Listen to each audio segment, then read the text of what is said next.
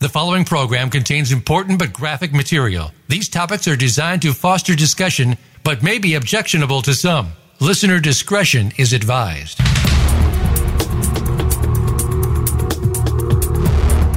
Welcome to Exploited Crimes Against Humanity.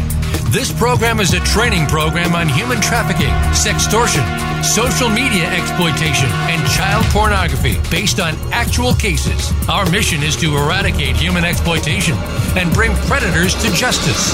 Now, here is the host of the program, Opal Singleton. Well, hello and welcome to Exploited Crimes Against Humanity. This is Opal Singleton, and we have an exciting show for you today. Uh, we have a guest that uh, has just years and years and lifetime experience in working with sex crimes and interviewing in sex crimes and uh, investigating and like that. And so we're really going to get into the weeds of it today. Before we do, though, I want to share with you that a million kids in the Riverside County Anti Human Trafficking Task Force will be holding what I believe is just the best in the nation a, a crackerjack symposium of uh, really key experts across the nation. It will be January 11th. It will be in Riverside, California. Uh, it will be held at the Harvest Fellowship Christian Church. I think that's what they call it, the Harvest Church, which is Greg Laurie's church. And uh, I'm very grateful that they've loaned us just amazing facilities. We um, have some incredible speakers. One of them is Paul Chang, and he's the Western Regional Director for Human Trafficking for the U.S. Department of Labor. And he has been involved in some of the most celebrated labor cases out there. We're also going to have uh, DA Mike uh, our the district attorney for Riverside County, who has a vast experience in prosecuting and uh, investigating and, and sex crimes and developing legislation about that. Uh, our own sheriff, uh, Sheriff uh, Chad Bianco, is going to be speaking. Uh, another one that's on there is Lowell Smith. He is the uh, chairperson for the La Sierra University School of Criminal Justice. I think that's what it's called there uh, excellent individual. His background is in homegrown violent extremism and also some terrorism and working with gangs. And he and I will be doing a segment on gangs and trafficking. One of the really cool parts about this, though, is the task force itself is going to be in there, and we're going to have a case showcase. And each one of the investigators and and um, deputies are going to take their most successful case and uh, they're going to share it with you. What were the challenges of investigating it? What were the challenges as far as getting the victim, uh, first of all, to safety, and then uh, hoping that she will cooperate. In our case, the in the four cases that we're looking at, they're all female victims. But some of the challenges, because we've had several very large cases. Um, I personally was involved in uh, one case that had over 120 victims. And then we had a case that's going to be discussed where 28 teenagers were just literally branded across their faces with gang monikers and sold across the nation. So, we're going to have some fascinating speakers there. If you're interested in going to this symposium, go to millionkids.org or go to Facebook and find Million Kids. It's millionkids.org, M I L L I O N, millionkids.org and then uh, go in and register for that because this thing is going to fill up soon. Just in the first week, we already had a significant amount of enrollees. So this is this is going to be a real hotshot symposium. It's January 11th. Please save the date, share it with everyone you know, and uh, I hope we'll see you there. So with that, I want to get into our speaker because uh, I worked with him a little bit on my other show. As many of you know, I have a Southern California show on AM 590. AM 590, the answer.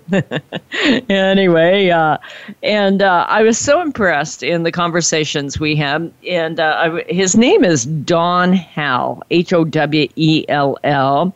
He is uh, currently working part time at the Huntington Beach Police Department. He has many, many years. Uh, nearly 25 years working with sex crimes of all kinds, including child molestation, rape, physical abuse of children.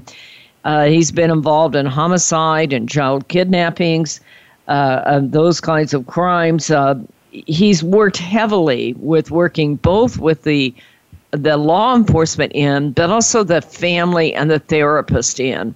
He's written uh, three books. Uh, one of them I've been kind of going through, and if you are a first responder or a therapist, uh, this book is an absolute must. It is um, not necessarily a public uh, oriented book, it is for professionals. And that book is called Sex Crimes. Very simple Sex Crimes uh, his name is Don Howell, and it is a step by step guide to effective interviewing of victims and suspects.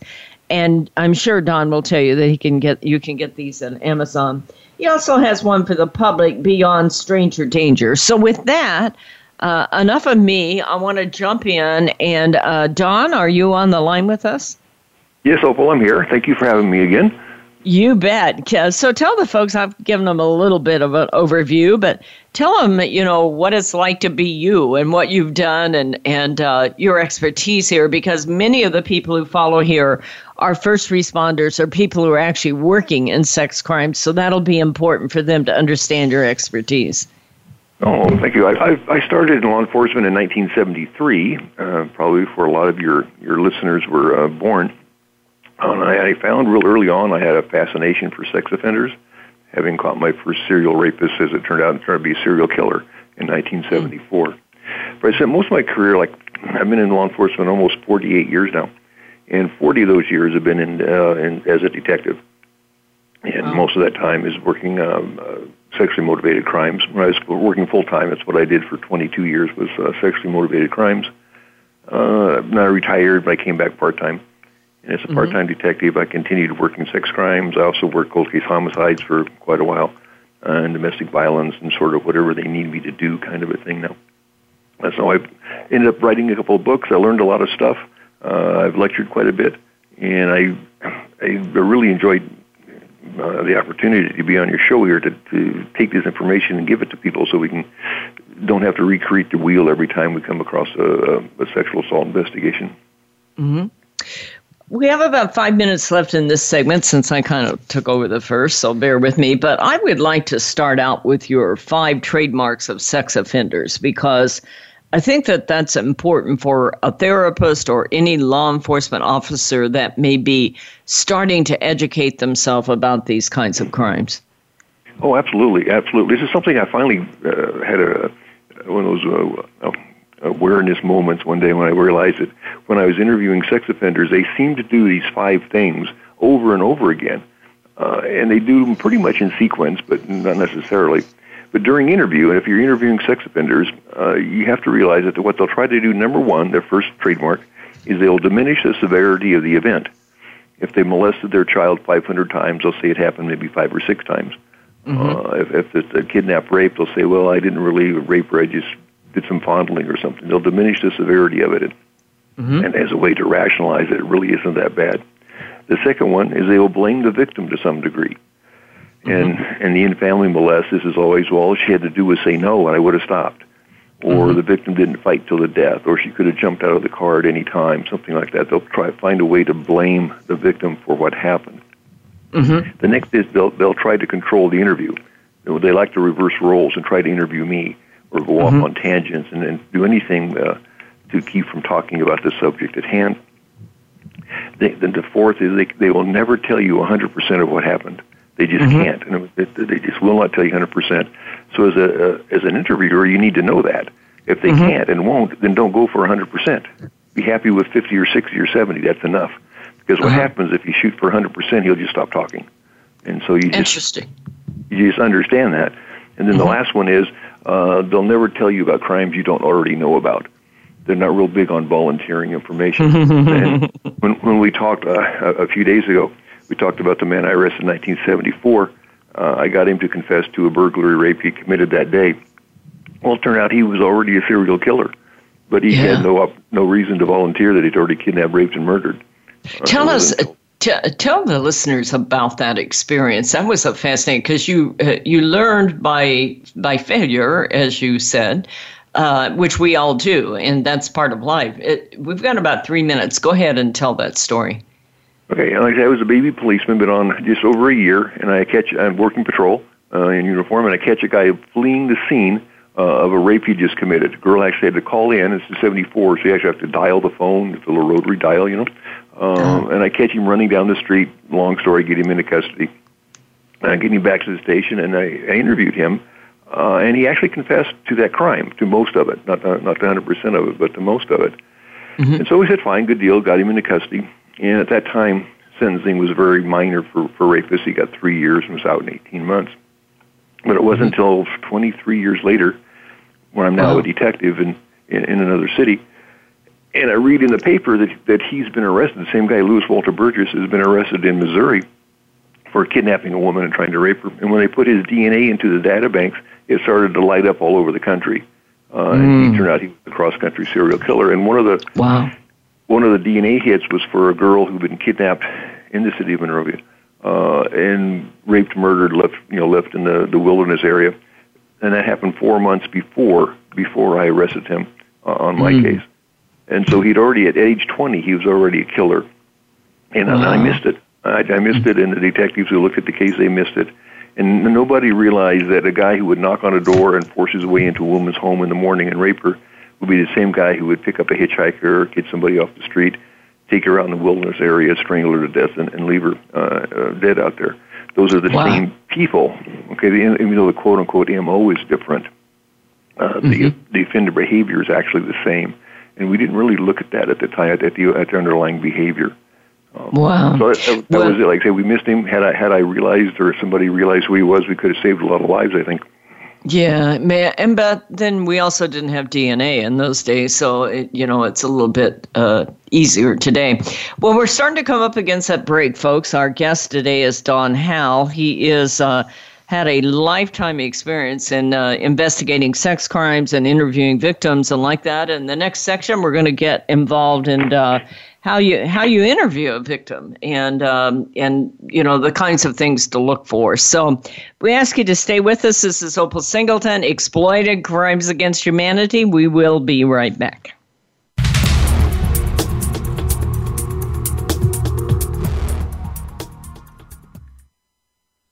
Streaming live, the leader in Internet Talk Radio, VoiceAmerica.com.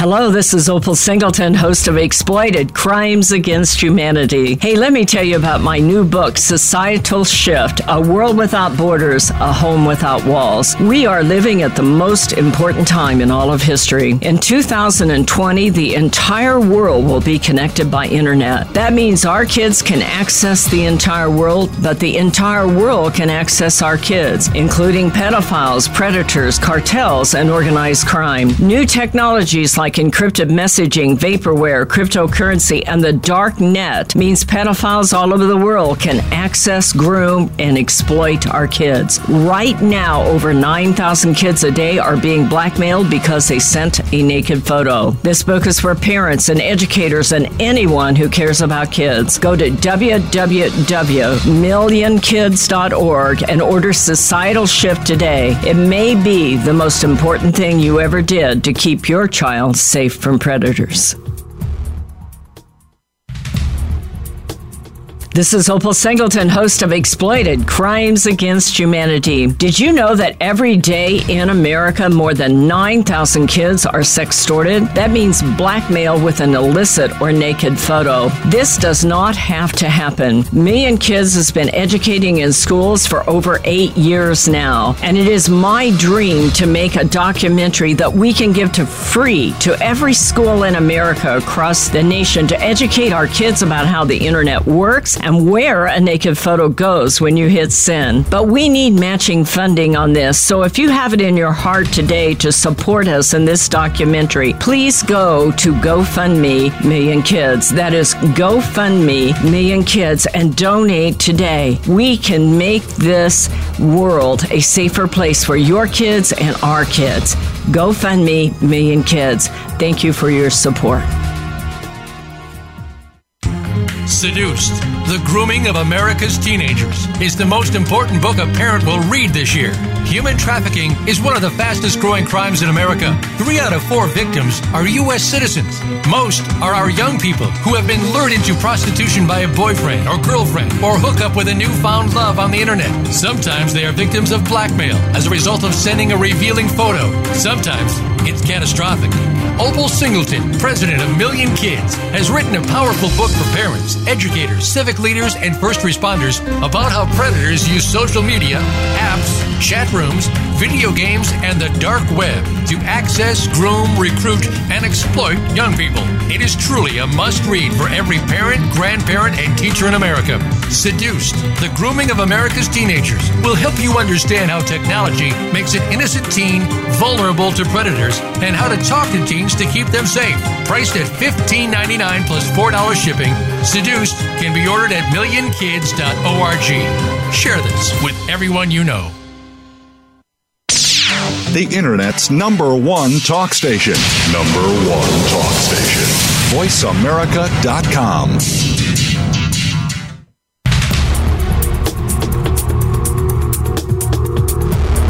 You are listening to Exploited Crimes Against Humanity. If you have a question or comment, please send an email to opal at millionkids.org. That's O P A L at millionkids.org. Now, back to Exploited Crimes Against Humanity. Here again is Opal Singleton.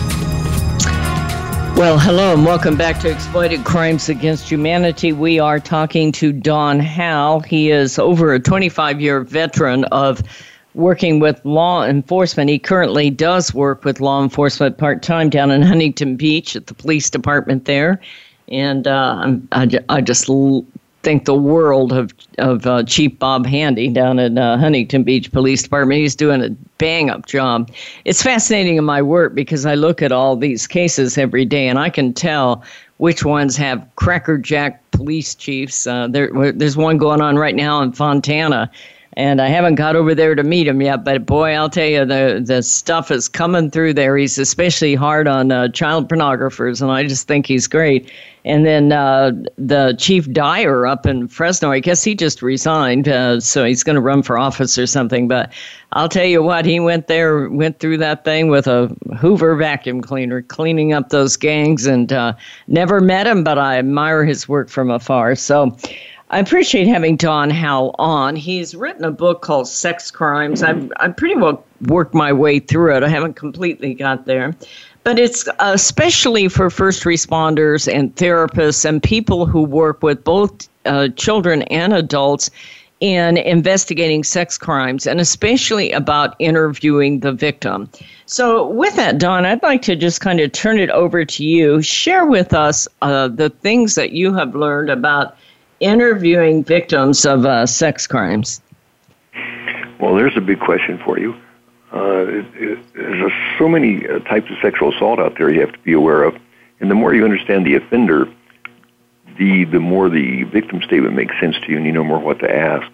But what you morally have is is, is such a wide age uh, variety, from little kids up to you know senior citizens, kind of a thing. And so, if you're talking to little kids, you know, like a you know, grammar school age, maybe under six or seven years of age, you really have to understand that they accept the world as it is presented to them. Mm-hmm. Uh, that means if they're rich or poor, if they're a single child, or if they live in a family of ten, live in a big mansion or in a one-bedroom apartment, they just accept that as being the way the world is. Mm-hmm. So as an interviewer, I just need to do that. I just need to fit into that.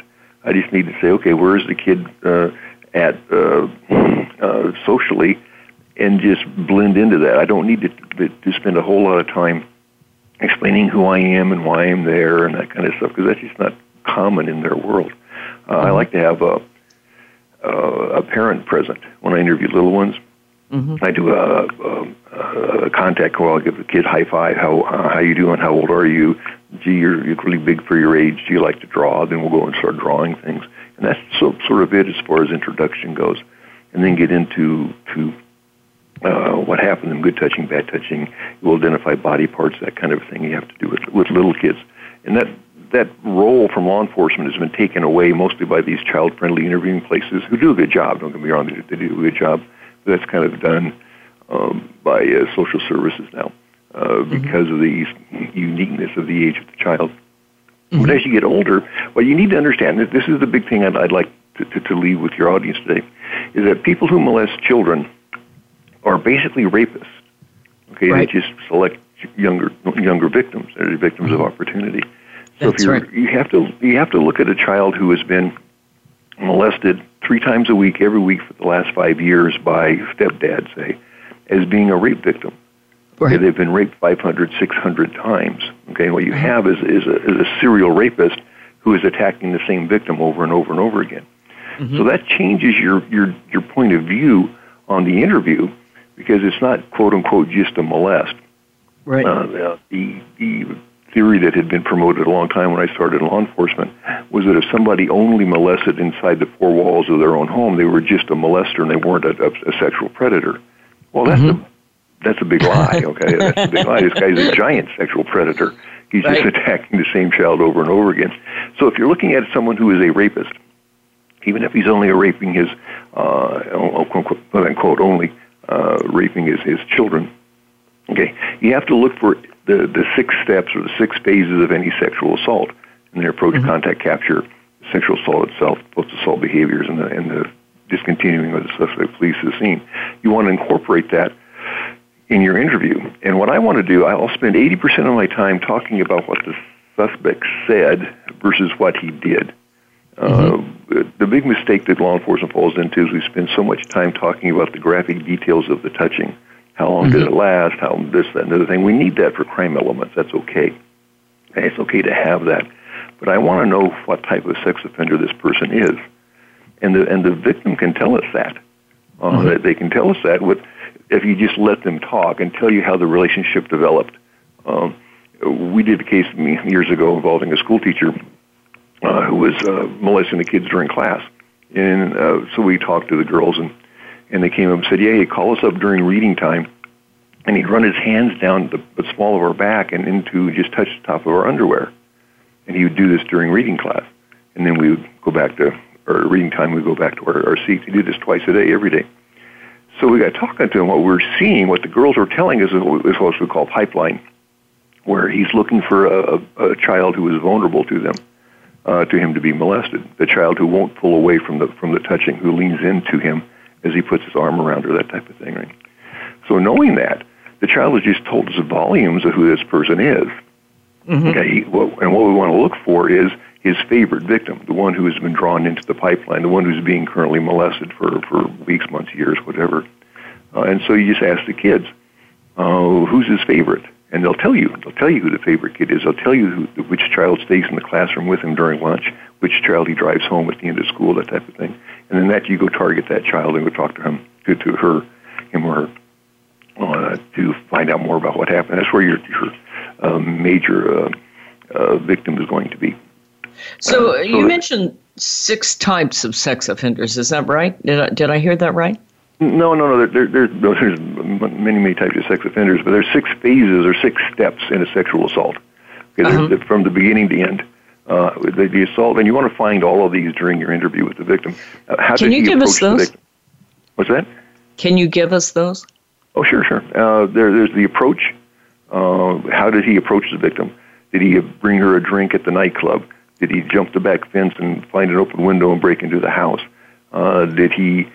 Uh, is he a coach or a, in a position, a teacher or somebody in a position of authority? Somehow, somehow he is is has some sort of initial contact with, with the victim, be it a, a child or an adult. Uh-huh. They have the approach. You want to find out how that happened. Then you have contact. This is when he, he first acknowledges or uh, expresses what he wants to do. You know, do what I say, do what I say. Don't make me hurt you, kind of a thing. You know, uh, I'm here to rape you or attack you, or uh, let's play my secret game, take your clothes off, that kind of thing. Where he, where he actually announces uh, the crime. Okay. Then you have what what I call capture, and capture is is can be a physical capture. It can like hit you over the head, knock you out, kind of a thing. But more often than not, it's a psychological capture, where the mm-hmm. victim doesn't know what to do, and so they acquiesce to the assault and they try to negotiate their way uh, out of being hurt or killed. Uh, and mm-hmm. once that happens, uh, the victims, especially adult victims, have a tendency to stop thinking about escape. And so they will do all kinds of things that sound quote unquote dumb in a quote when they had an opportunity to run away, but they don't because they've already been psychologically captured, and that's real normal. Gotcha. We look for that quite a bit. Uh-huh. Mm-hmm. This is why they'll they'll uh, be captured by the guy, and he'll say, "Hey, go to the ATM machine, get me some money, and, and come back." So you get out of the car, go to the ATM, ATM machine, get some money, come back, get in the car, and drive off, and the, and the assault continues. Uh-huh. That's they're psychologically captured. That's what they're telling you. Um, mm-hmm. uh, when when you hear those kind of statements, okay, so you got approach, contact, capture. Then you have the sexual assaults themselves. This is actually the sexual acts. What what does the guy do? And we need to know how those happen, the sequence in those, and the dialogue that that, that happens after capture and, and during the assault. Um, it'll tell us what the fantasy is, what type of sex offender he is. And the sequence of the sexual assaults will tell us if he's a like a, a your routine power rapist versus an anger rapist, that type of thing. And so we need to know what physically happened for filing criminal charges. But I'm really interested in um, the relationship, if you will, or the dialogue between the two of them. Uh, that, that, that's mm-hmm. really important stuff to me. So you got mm-hmm. approach, contact, capture, the sexual assaults themselves. You have the mm-hmm. post-assault behaviors. And most of the time, the sex offender will just run away, or he'll go back to his bedroom, or he'll uh, tell him, you know, it's our secret. Don't you know? Don't tell anybody. Don't call the cops, or I'll come back and kill you. That type of thing. There's some sort of post-assault behavior. Mm-hmm. Occasionally, you'll get a guy who is a cuddler, who wants to, you know, brush the woman's hair, make them breakfast, lay in bed with them, and, and cuddle them, tell him what a, a nice guy he is. That type of a thing. That, that's happens occasionally. Mm-hmm. Um, that's relatively rare stuff. That's a post-assault behavior. Then the last one is when the, the, the offender actually discontinues contact with the victim. He runs away. And that's important for us because he may drop evidence along the way if it's a burglary rape.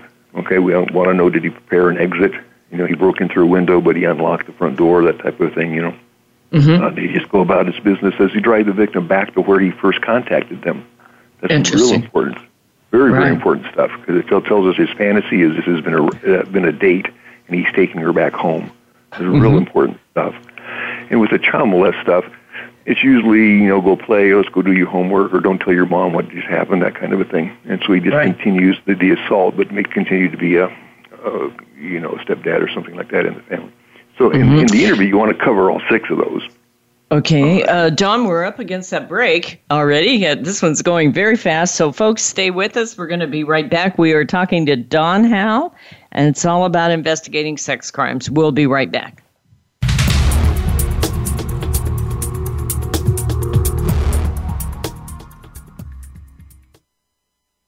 Stimulating talk gets those synapses in the brain firing really fast. All the time. The number one internet talk station where your opinion counts. VoiceAmerica.com. Hello, this is Opal Singleton, host of Exploited Crimes Against Humanity. Hey, let me tell you about my new book, Societal Shift A World Without Borders, A Home Without Walls. We are living at the most important time in all of history. In 2020, the entire world will be connected by internet. That means our kids can access the entire world, but the entire world can access our kids, including pedophiles, predators, cartels, and organized crime. New technologies like like encrypted messaging, vaporware, cryptocurrency, and the dark net means pedophiles all over the world can access, groom, and exploit our kids. Right now, over 9,000 kids a day are being blackmailed because they sent a naked photo. This book is for parents and educators and anyone who cares about kids. Go to www.millionkids.org and order Societal Shift today. It may be the most important thing you ever did to keep your child safe from predators. Seduced The Grooming of America's Teenagers is the most important book a parent will read this year. Human trafficking is one of the fastest growing crimes in America. Three out of four victims are U.S. citizens. Most are our young people who have been lured into prostitution by a boyfriend or girlfriend or hook up with a newfound love on the internet. Sometimes they are victims of blackmail as a result of sending a revealing photo. Sometimes it's catastrophic. Opal Singleton, president of Million Kids, has written a powerful book for parents, educators, civic leaders, and first responders about how predators use social media, apps, chat rooms, video games, and the dark web to access, groom, recruit, and exploit young people. It is truly a must read for every parent, grandparent, and teacher in America. Seduced, the grooming of America's teenagers will help you understand how technology makes an innocent teen vulnerable to predators and how to talk to teens to keep them safe. Priced at $15.99 plus $4 shipping, Seduced can be ordered at millionkids.org. Share this with everyone you know. The Internet's number one talk station. Number one talk station. VoiceAmerica.com.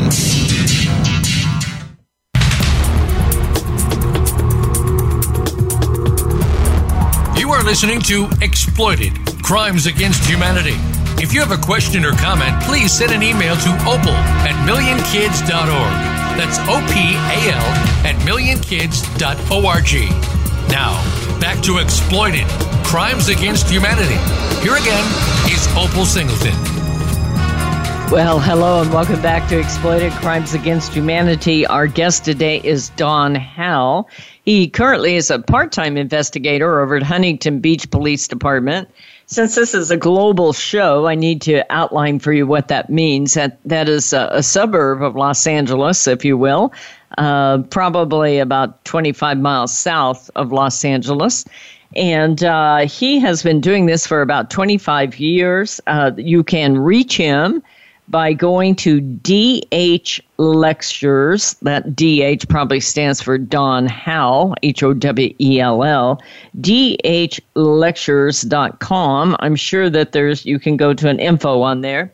He has a couple of great books. He actually has three books that you'll see on there, but the one that I highly recommend for first responders is called Sex Crimes a step by step guide to effective interviewing of victims and suspects. He also has one for parents called Beyond Stranger Danger. But since this show is for professionals and first responders across the United States and the globe, I really, really highly recommend that if you are working with children that you think have been violated or that have been violated, if you're a, a therapist or a social worker or law enforcement or any of those kinds of folks, medical personnel, uh, uh, even youth pastors, I highly recommend that you go to uh, Amazon.com and order Sex Crimes by Don Howell. Now, with that, uh, Don and I were talking at the break. We want to talk about something that he calls anti logic. So, Don, you want to fill us in on that? Yes, Opal. I, I appreciate the opportunity here. Anti logic is, is a term that I came up with to try to, to describe the suspect behavior during the actual sexual assault itself. Because sex crimes don't make sense. They're, they're not logical. Uh, mm-hmm. And so you have to look at them in a, in a, uh, from an illogical point of view. Why would an offender be in the public library with a hundred people watching, and all of a sudden he decides to expose himself to in the middle of the library? And what you have is he'll focus on one person that he sees that he's attracted to, and he becomes so focused on that uh, that he does he doesn't see the other 99 people in the room. Interesting. Why does he do mm-hmm. things that, that that seem really out of context in the in the in the part of the sexual assault? And once you realize that he's operating in a uh, the world of anti-logic, think of it as a sphere or a ball, like you'd see in a sci-fi movie. And inside mm-hmm. there is where the crime occurs. His, mm-hmm. his the behavior, the psycho- psychology of the event is occurring inside this this uh, special effects ball. Outside of that is the world of logic. Inside is the world of anti-logic when the sex offender is inside the sphere acting out the fantasy or acting out the, the, the sex crime, he has a difficult time thinking logically. So he has a difficult time problem solving, mm-hmm. okay, which is, is, is real important for us because you'll see that the victim interview will tell us, well, he kind of stumbled and stopped and stammered and he didn't know what to do because I threw up, I, I said something to him or threw out an, a, an obstacle, a roadblock that he didn't know how to deal with. Uh-huh. So, as a victim, if you're trying to defend yourself against a sex offender, you want to throw out a lot of roadblocks just to confuse him. Okay, that's uh-huh. one of the self defense things we use here. But this is real common where a guy breaks into the house, he finds a woman in bed, but he stops during the assault because the television set's on. Uh, and this is actually real, from a real case, and he didn't anticipate that the TV set was on. Now, uh-huh. he's not trying to conceal his identity by any means. Uh, he's mm-hmm. not doesn't wear a mask or anything because again, the rape fantasy he, he doesn't need to in the, in the context of the rape fantasy. But having the TV set on is something he he can't deal with, and so he either stops or he covers the TV set up instead of just ignoring it, and then continues with with the rape. This is the guy who will break into the house thinking that the woman's going to be home alone on Tuesday night, but lo and behold, she's there with a boyfriend. But mm-hmm. he he should just leave but he's so focused on committing the offense that he goes ahead and tries to attack her anyway. Mm-hmm. Uh, he'll get on his hands and knees and try to you know fondle her without being seen by the boyfriend. Okay, these things are anti-logical. It doesn't make sense. But in the context of the the the need to commit the sexual assault, it makes perfect sense. Mm-hmm. So when the, your your sexual assault victim is telling you things like this, you go, okay, that makes perfect sense. He's in the world of anti-logic. She's telling me something she would not know if she wasn't in the presence of a true sex offender. And it tells me a lot about how powerful the fantasy is uh, that, that's driving uh, this guy. Mm-hmm. So when I sit, so when I get down with him later to interview him, I know that he's a fantasy-driven offender, and so I'm going to play that card. I'm going to try to get him back into the world of anti-logic. If I can push him into that world by going through the five trademarks, uh, by getting him to diminish, I'll try to lead him into that. Then once I get him into the world of anti-logic, he'll start talking like a sex offender and try to explain it to me why it was okay and, to rape her. Mm-hmm. Okay, which brings which brings out the underlying uh, of rape fantasy, uh, which is. I, I don't want to throw you off here, but let me uh, in, interject something or ask something here. I have for a long time studied uh, child pornographers. Who are they? What do they do? Why do they do what they do? And one of the things that I'm always blown away by now, some of them are just you know, uh, un, uneducated, you know, those kinds of folks. But many of them are highly accomplished people with PhDs or, you know, they have they have excelled in life. Uh, you, know, they have high level positions. They're very disciplined. They're very intelligent, and like that. And yet, they will take photographs of children who are being violated and put them on, like the church computer, if that's where they work, or, you know, the company computer, or even the hospital computer, if they're a doctor, or, or do something uh, that it just makes no sense. Is that what's going on? The fantasy has so overtaken their their uh, behavior that they lose all logic. Well, well, you have two things going on there. In my opinion, you have two different things. You have the anti-logic, where they, they to them it's not uh, uh, it's not a bad thing. To them, their their fantasy says it's okay for me to look at these images. It's okay for me to fantasize about rape. To them, they don't get it as being uh, something that's wrong or immoral or illegal even. The other one is is they literally quote unquote don't get it. Mm-hmm. The the same misfire, if you will, in the brain that allows them to be sex offenders that allows them to look at a four year old and see that child as a sexual object, or to think that that woman's passed out, uh, drunk, and so it's okay for me to go over there and have sex with her, even though she's just, you know, passed out and can't consent. That same misfiring in the brain also allows them to not get it, to not understand that I shouldn't put this on the computer here. You know, I shouldn't leave it lying out on my desk. I shouldn't be sharing it with people who are probably law enforcement or whatever, right? Now, they just don't get it. This is the same reason why sex offenders will come in and talk to me Mm-hmm. I'll call them up and say, I want to talk to you. Okay, and they come right down. You know, and they talk to you, and they end up confessing, and they don't, they never leave. Okay, it's the same thing, if they don't get it. Logically, you would think, if I'm the most wanted serial rapist in town, I'd be on the first plane to Venezuela or someplace, right? I'd, I'd be out of, out of here. But they don't. They they uh-huh. they stay in town. They they don't get it. They don't really realize that what they're doing is wrong. At some level, right. they they do, but they really don't get it. They think it's okay. It's and some a, of them are so so arrogant that they that they will just sort of thumb your, their nose at you and think they can yeah, get away with it. I, like like you were saying in your attributes of uh, sex offenders, uh, it is always interesting to me how it, it, seems minimized, diminished, especially related to child pornography.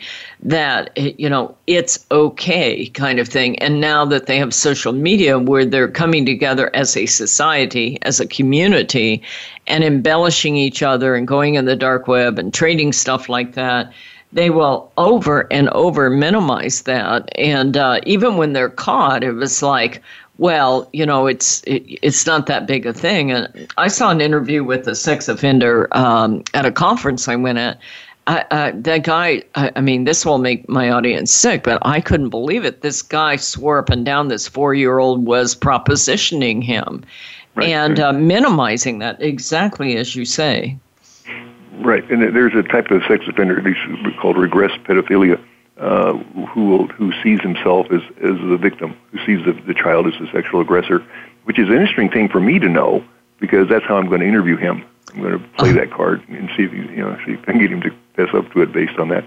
But yet there's a tremendous amount of arrogance, a tremendous amount of self entitlement mm-hmm. uh, with these guys, and they really don't get it. They they they seem to think that it's okay uh, to do these things. The basic rape fantasy is that it's okay to rape women because once you use enough force to get them to quote unquote consent, in a quote, they'll enjoy the event and they'll fall in love with you and ride off into the sunset and live happily ever after.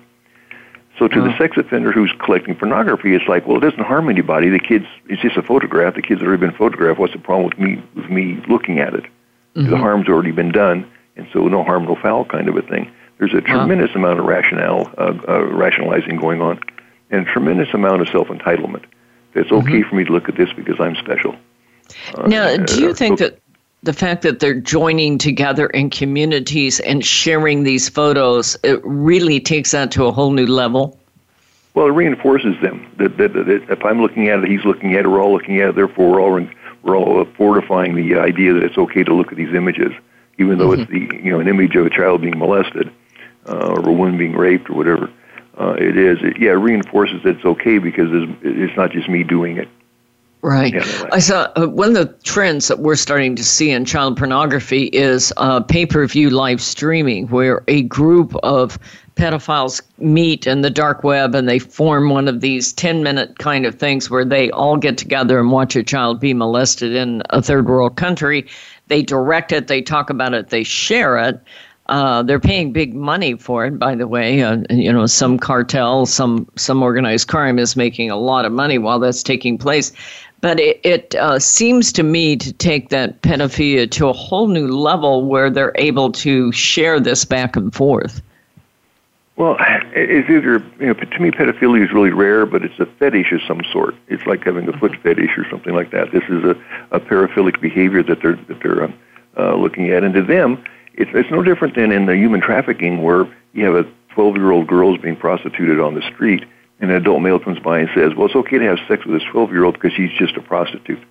Okay, mm-hmm. and that's the rationale. She's just a prostitute, therefore it's okay. Well, it's actually child molest, is what it is. Oh, okay? no kidding! It's rape. But what you have in the third world, or these guys watching these third world videos, they're saying, "Well, it's just a child in the third world. They're just a prostitute. That's just what happens there. Therefore, it's okay. I'm not harming anybody." A, gotcha. And again, you're in you're in the world of anti-logic here. Okay, you're yes. trying to explain you know nonsense nonsensically you know. Yeah, let me stop you here because we're up against that break. The segment went so fast. We're talking to Don Howell. He has a book called Sex Crimes. You can get that at Amazon. We're up against that break, so we'll be right back.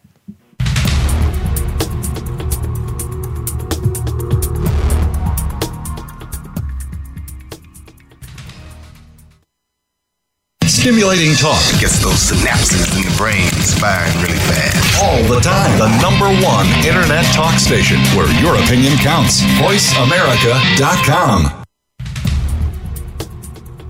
Hello, this is Opal Singleton, host of Exploited Crimes Against Humanity. Hey, let me tell you about my new book, Societal Shift A World Without Borders, A Home Without Walls. We are living at the most important time in all of history. In 2020, the entire world will be connected by internet. That means our kids can access the entire world, but the entire world can access our kids, including pedophiles, predators, cartels, and organized crime. New technologies like like encrypted messaging, vaporware, cryptocurrency, and the dark net means pedophiles all over the world can access, groom, and exploit our kids. Right now, over 9,000 kids a day are being blackmailed because they sent a naked photo. This book is for parents and educators and anyone who cares about kids. Go to www.millionkids.org and order Societal Shift today. It may be the most important thing you ever did to keep your child safe from predators.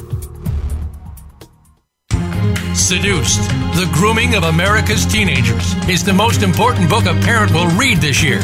Human trafficking is one of the fastest growing crimes in America. Three out of four victims are U.S. citizens. Most are our young people who have been lured into prostitution by a boyfriend or girlfriend or hook up with a newfound love on the internet. Sometimes they are victims of blackmail as a result of sending a revealing photo. Sometimes it's catastrophic. Opal Singleton, president of Million Kids, has written a powerful book for parents, educators, civic leaders, and first responders about how predators use social media, apps, chat rooms, video games, and the dark web to access, groom, recruit, and exploit young people. It is truly a must read for every parent, grandparent, and teacher in America. Seduced, the grooming of America's teenagers will help you understand how technology makes an innocent teen vulnerable to predators and how to talk to teens to keep them safe. Priced at $15.99 plus $4 shipping, Seduced can be ordered at millionkids.org. Share this with everyone you know.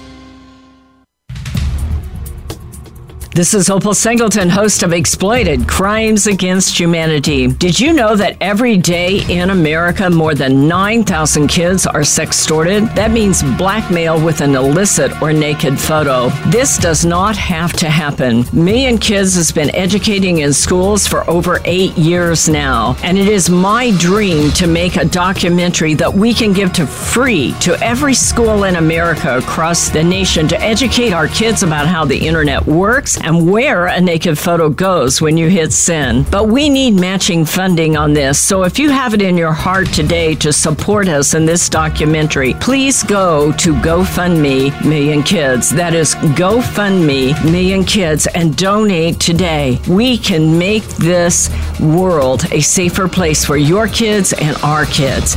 GoFundMe Million Kids. Thank you for your support. Streaming live. The leader in Internet Talk Radio. VoiceAmerica.com.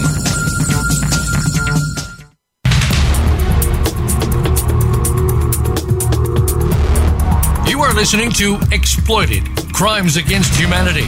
If you have a question or comment, please send an email to opal at millionkids.org.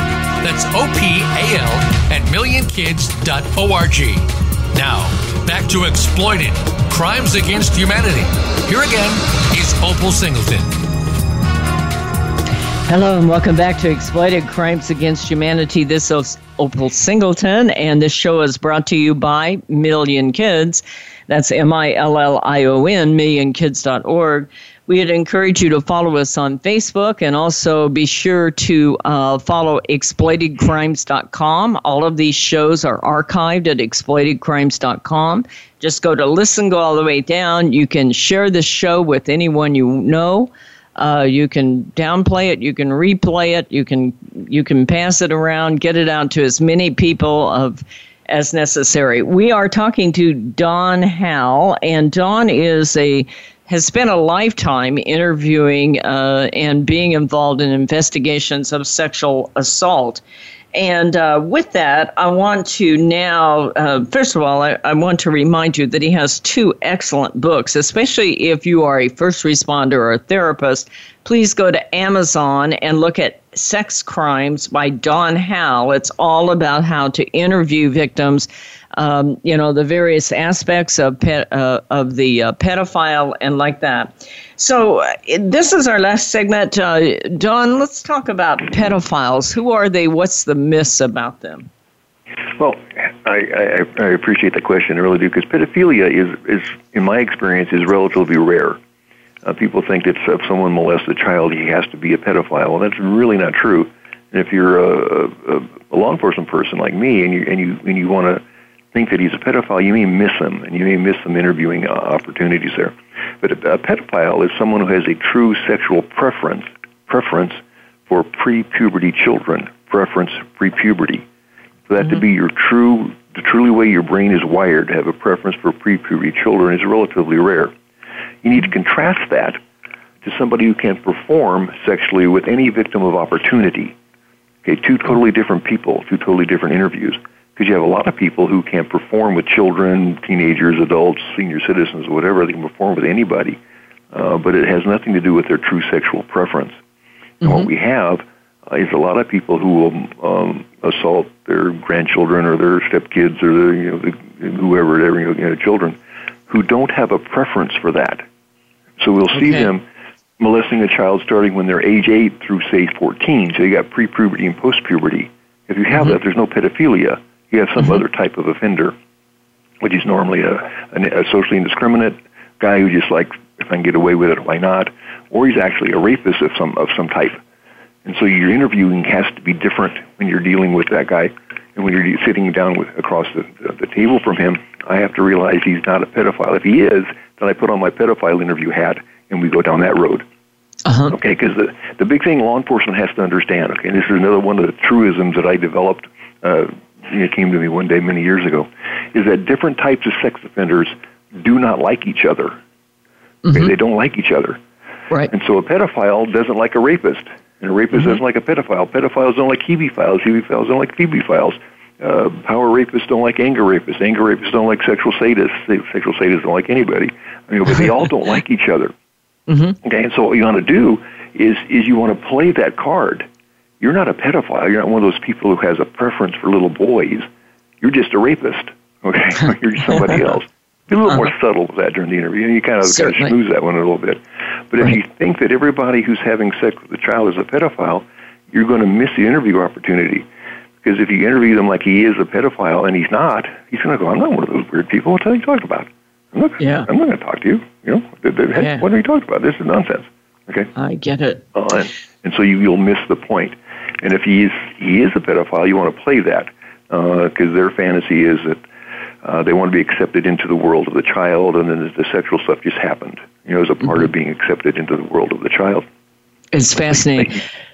We are we are coming to the close of this interview, uh, folks. I'm going to tell you this is just the tip of the iceberg with this gentleman. I highly recommend that if you are a first responder or if you are a therapist or anyone that deals with or a social worker or even a, a youth minister or anyone that deals with children or adults in sex crimes, that you buy the book Sex Crimes by Don Howell. Go to Amazon.com and buy that. You can reach Don uh, or see more about this at dhlectures.com. dhlectures.com.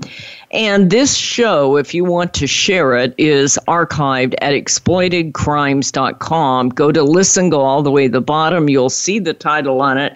And I would encourage you to uh, share this show with anyone that you know, especially if you work in this business. This man is a true expert. He has a lifetime of interviewing uh, a variety of people and understanding what their problems, what their issues are, and getting them to be able to disclose what is happening. And also working with the victim. This is really, really a challenge in this day and age, especially as we all know with sex trafficking victims, but also minors that have been violated. So his name is Don Howell, H O W E L L. Uh, you again can reach him at dhlectures.com. And I'd encourage you to purchase this book called Sex Crimes, uh, written by Don Howell.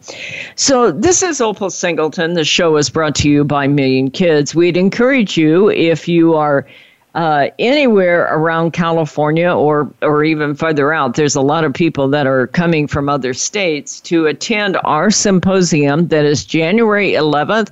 It is going to be seven hours of hard hitting information by some of the nation's biggest experts out there on all kinds of subjects. We will be talking about sex and labor trafficking, But we're also going to be talking a lot about the advanced technologies that are impacting all of these crimes and how it's going to change the future crimes things like artificial intelligence and mass audience live streaming. And right now, we're in a global cryptocurrency war where they're all converging with mass audience live streaming and encryption. And we're going to be talking all about that, as well as should we legalize prostitution? And that will be by Dr. Julie Taylor, who is a true expert.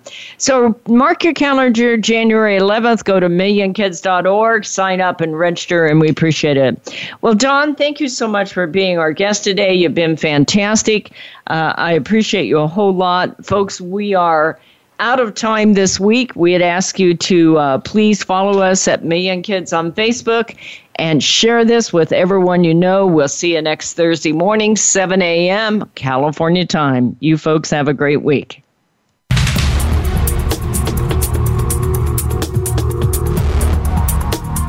Thank you for tuning in this week to Exploited Crimes Against Humanity. Please join your host, Opal Singleton, for another edition next Thursday at 10 a.m. Eastern Time, 7 a.m. Pacific Time on the Voice America Variety Channel. We'll have another important discussion next week.